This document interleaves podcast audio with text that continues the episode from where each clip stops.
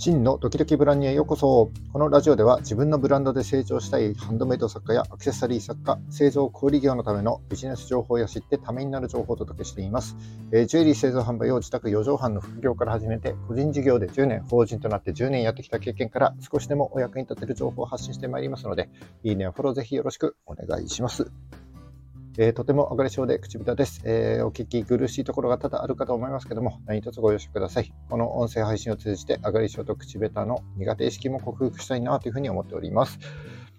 えっ、ー、と、ちょっと今日からですね、趣向を変えようかなと思ってまして、えっ、と、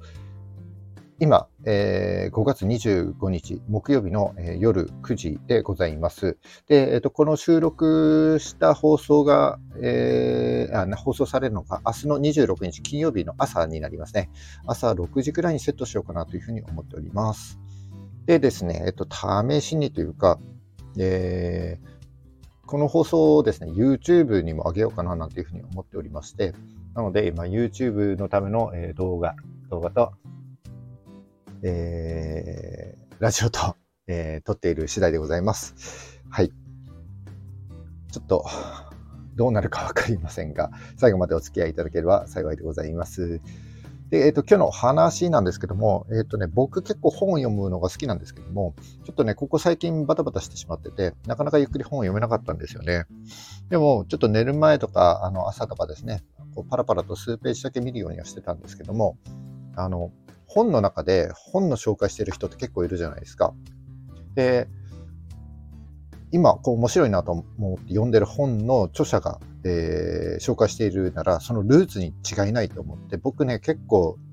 あの、本の中で本を紹介されていたら、速攻ですね、Amazon で買うようにしてるんですよね。で、その都度ね、買うもんだから、ちょっとね、買っても読まないっていう本が結構5、6冊あると思うんですけども、もういつかまとめて読もうかなというふうに思っていたんですよね。で、ただですね、1冊だけすごい衝撃的な本が出てきたので、ちょっとその本について少し今日はご紹介したいなというふうに思っておりました。で、その本、なんていうかというと、グレイトフルデッドにマーケティングを学ぶという本になります。えー、1960年代に活動していたあのヒッピーバンドのグレートフルデッドですけれども、えっと、このバンド、曲は知らないかもしれないけど、もしかしたらですね、あの T シャツとかになってたりするので、知ってる方はね、知ってるんじゃないかなというふうに思います。で、えっと、1960年代なので、当然ですね、電話と郵便しかなかったわけです。で、その、当然インターネットもないので、電話と郵便しかなかった時代に、このグレートフルデッドはですね、50万人以上のファンを集めて、年間5000万ドル、当時日本ではですね、1ドル360円の固定レート制だったらしいので、日本円にするとですね、約1800億円を年間で稼いでいたということになります。でえ、このグレートフルデッドがですねえ、ネットがなかった1960年代に、えー、どうやってこの数字を叩き出していたか、彼らがやった具体的な施策とですね、え、そこから、え、学んで実践できる施策がこう結構ね、細かく書いてあるビジネス書になっております。え今日はですね、その本の中からですね、すぐに役立ちそうなブランディングとマーケティングの施策をですね、3つご紹介したいなというふうに思っております。えちょっとね、長くなるかもしれないです。20分ぐらいになるかもしれないんですけども、そんななんないか、15分ぐらいかな、になるかもしれませんけれども、えっ、ー、と、今ですね、ブランドとして活動している人だったり、あるいはですね、これからブランドを立ち上げようと思っている人、うんあとはですね、セルフブランディングで自分の影響力を高めたいなんていう方にとってはですね、めちゃくちゃ参考になる話だと思いますので、ぜひ最後までお付き合いいただければ幸いでございます。それでは、どうぞよろしくお願いします。はい、えっ、ー、と、まずですね、えっ、ー、と、この本、えー、グレートフルデッドからマーケティングを学ぶという本を知ったきっかけを少しね、お話ししたいなというふうに思っておりまして、えっ、ー、とですね、僕はですね、ジュエリー制作と合わせて作り方を教えております。で、えっ、ー、と、ある程度作れるようになるとですね、販売してみたいというふうに欲求に駆られて、いずれですね、こう自分のブランドを持ちたいっていうふうに思うようになると思います。で、僕もですね、そのような経緯をたどってきた人間で、えー、個人事業から法人化して、まあ、東京、大阪の大手販売店にこう卸していたっていう経験もありましてですね、えー、ブランドの立ち上げだったり、あと売り上げをどうやって上げていくかとかですね、それから生産管理だったり、えー、会計とか資金繰りなんかもですね、いろいろですね、今相談を受けるようになっております。でそんな中で、えー、ブランディングっていうのは時代とともに変化しているので、え僕もですね、常日頃からこういろんな情報を得ながら実践しながら勉強を続けているというような状況でございます。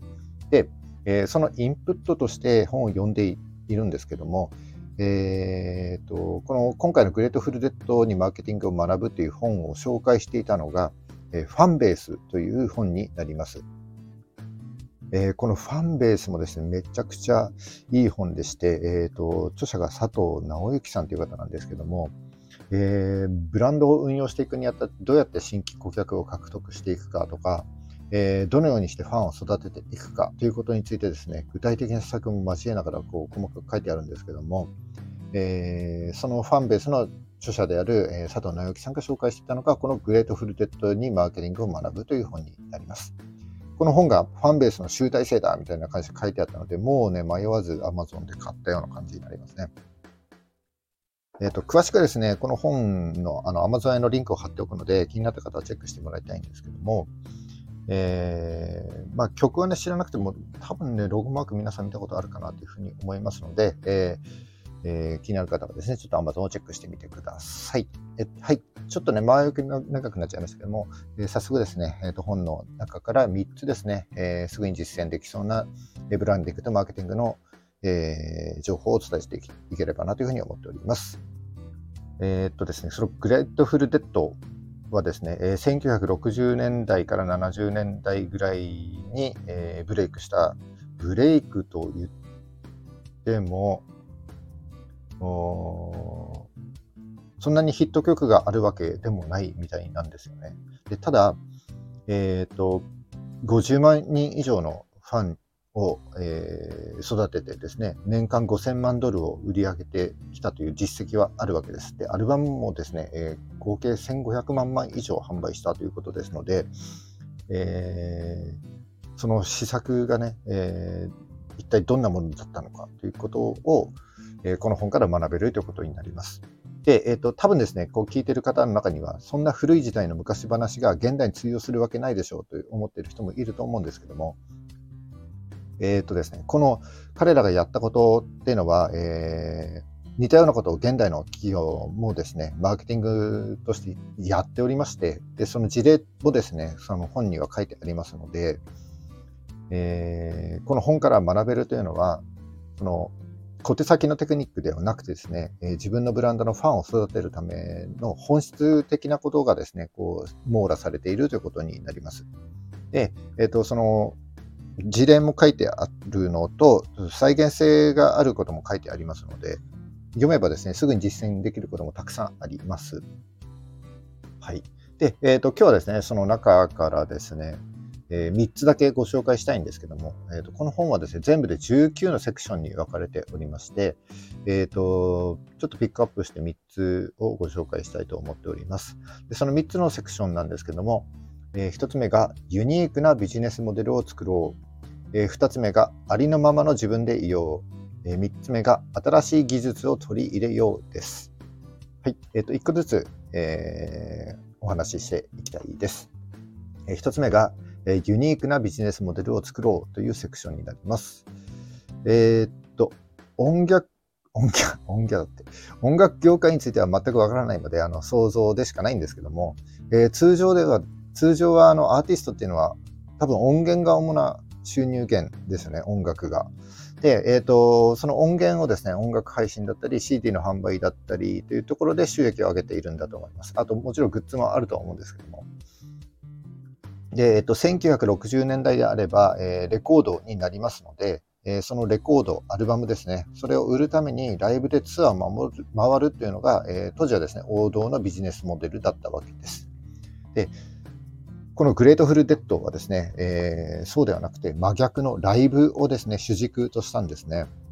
で、そしてですね、通常ライブ音源をですね、録音することっていうのはご法度なわけですけども、えー、彼らはですね、ファンに自由に録音してもらったらしいんですよね。で、しかもですね、えーと、最高の音質で録音できるスペースも設けて、そこで自由に録音して、えー、もらったという話でした。えー、録音したファンはですね、当然友人や知人にね、聞かせたでしょうし、もしかしたらですね、その、えー、音源をですね、コピーしてカセットに、カセットって今知ってる人いるかどうかわかんないですけども、あのテープにね、コピーして配布したかもしれませんよね。で、その音源を聞いた周囲の人っていうのはね、リアルな音を聞きたくて、当然ね、ライブに行くっていうことにつながっていくわけです。で、もう一つ、そのライブで演奏する曲とかですね、演奏の仕方っていうのをもう毎回変えてて、変えて演奏していたらしいので、だから昨日見たライブとは全然違うライブがですね、今日は、え、繰り広げられているわけです。だから昨日とはね、違うライブを味わうために毎日ね、ライブに通う人たちもいたということでした。はい。えー、またですね、会場には、えー、たくさんの屋台が並んでいて、彼らのライブと一緒になって会場全体がですね、世界観に包まれているみたいな感じになっていたみたいになるので、えー、つまりそこでしか味わうことのできないですね、顧客体験が提供されていたということになりますよね。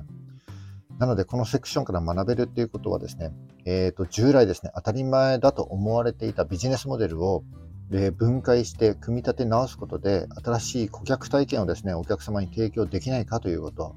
でもう一つですね、え、その顧客体験から、新しいお客様を集客してくる方法を考えられないかということになります。はいえっと、先日このラジオでも少しお話したお話ししたんですけども、えーと、あなたのブランドのためにですね、時間とお金を使ってくれるファンやフォロワーだけにですね、特別な体験をしましょうということにもつながっていくんじゃないかなというふうに思います。だからこのファンとのですね、関係性が強まれば強まるほど、えー、新規集客にも大きな労力をかけることなくですね、自然とお客様が集まってくるということになります。はい、以上がですね、ユニークなビジネスモデルを作ろうというセクションになります。で、次が、えー、ありのままの自分でいようというセクションです。えー、ライブはエンターテインメント、えー、これが常識だと思います。えー、だからですね、えー、綿密に演出がこう調整されて、世界中を回っても同じこうプログラムがね、繰り返されるというのが通常だと思います。でもね、このグレートフルデッドのライブには台本がなかったそうなんですよね。だからそのせいでよくミスをしたりですね、途中で気分が乗らなくてやめちゃったりなんてこともあったそうなんですけども、そんな時は最初からやり直していたそうです。でそんな彼らをですね、ファンも理解して、グレートフルデッド体験の一部として受け入れていたということです。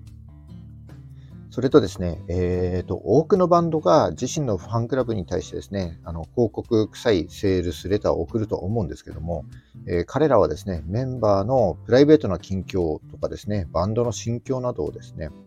えー、まるで手紙のようなニュースレターを送っていたらしいです。これってね、現代の SNS と同じだと言えますよね。でこのセクションで言いたいことは、えー、自分の真の姿を隠そうとするなということです。えーインターネットや SNS が普及している今でこそですね、透明性が大事というふうに言われていますけどもえ、ネットがなかった1960年代ですね、彼らはえファンとの信頼関係を築くために最も大切なことをですね、実践していたということになります。で、その透明性さえあればですね、たとえ過ちを犯したとしても、すぐに許してもらえるものだということを教えてくれました。えありのままの自分でいよう。えー、自分の真の姿を隠そうとするな、このセクションからはですね、とても大きなことを学びました。はい。で、最後がですね、えー、新しい技術を取り入れるようです。えっ、ー、と、グレットフルデッドはですね、えー、ファンと一体となってアナログな顧客体験を提供しつつもですね、常に革新的な技術を取り入れてきたバンドだということが書いてありました。えーと、彼らが得意とするライブではですね、えー、600以上のスピーカーでこう壁を作ってサウンドウォールっ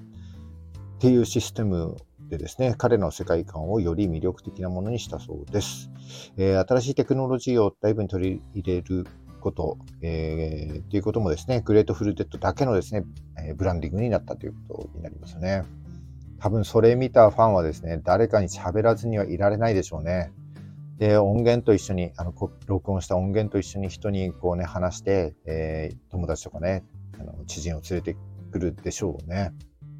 はい。このセクションでは、え過去の成功体験とかね、過去の慣習、慣れに固執せずに、新しいものに目を向けて、積極的に取り入れることで、新たな独自性を生み出すことができるということを伝えてくれました。えっ、ー、と、彼らが大事にしてたライブっていうね、世界観に革新的な技術を取り入れるという、えー、僕も大事にしているスタンス、えアナログを大事にデジタルとの融合を図るということをですね、えこのセクションと合わせて僕の言葉で伝えたいと思います。えー、古き良きものを大切にアナログとデジタルとの融合を考えてみてはいかがでしょうか。はい、以上ですね。えー、3つお話しさせていただきましたけども、まとめると、1つ目がユニークなビジネスモデルを作ろう、えー、従来ですね、当たり前と思われているビジネスモデルを分解して組み立て直すことで、新しい体験をですね、お客様に提供する。えー、それがですね、新たな新規集客にもつながるということです。えー、2つ目がありのままの自分でいよ